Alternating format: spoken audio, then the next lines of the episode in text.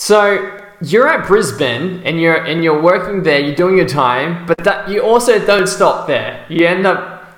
Is that right? Uh, well, I did my fellowship. So I did, went and did a fellowship training down in Melbourne.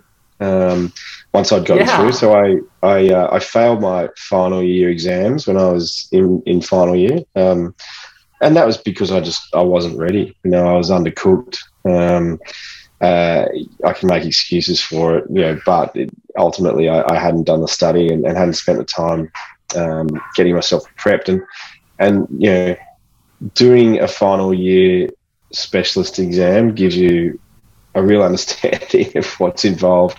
Until you get there, you really don't understand, and it's a huge volume of work that you have to cover and and be ready for. And, and I had under, I was just undercooked, and so that was actually probably the best thing that, that had happened to me. Um, to that point was a, a real kick in the ass um, when I failed to say, you know, you can't just fly by the seat of your pants. You sort of got to get stuck in and and um, and get through and do it properly. Um, and having that year to go back and review everything really made me uh, a better surgeon because I'd gone over. You know, I really knew my stuff the second time around.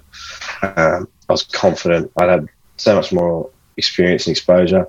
And um, and yeah, I think it's character building. You know, you get a kick like that, you, you sort of it, it, it, it toughens you a bit.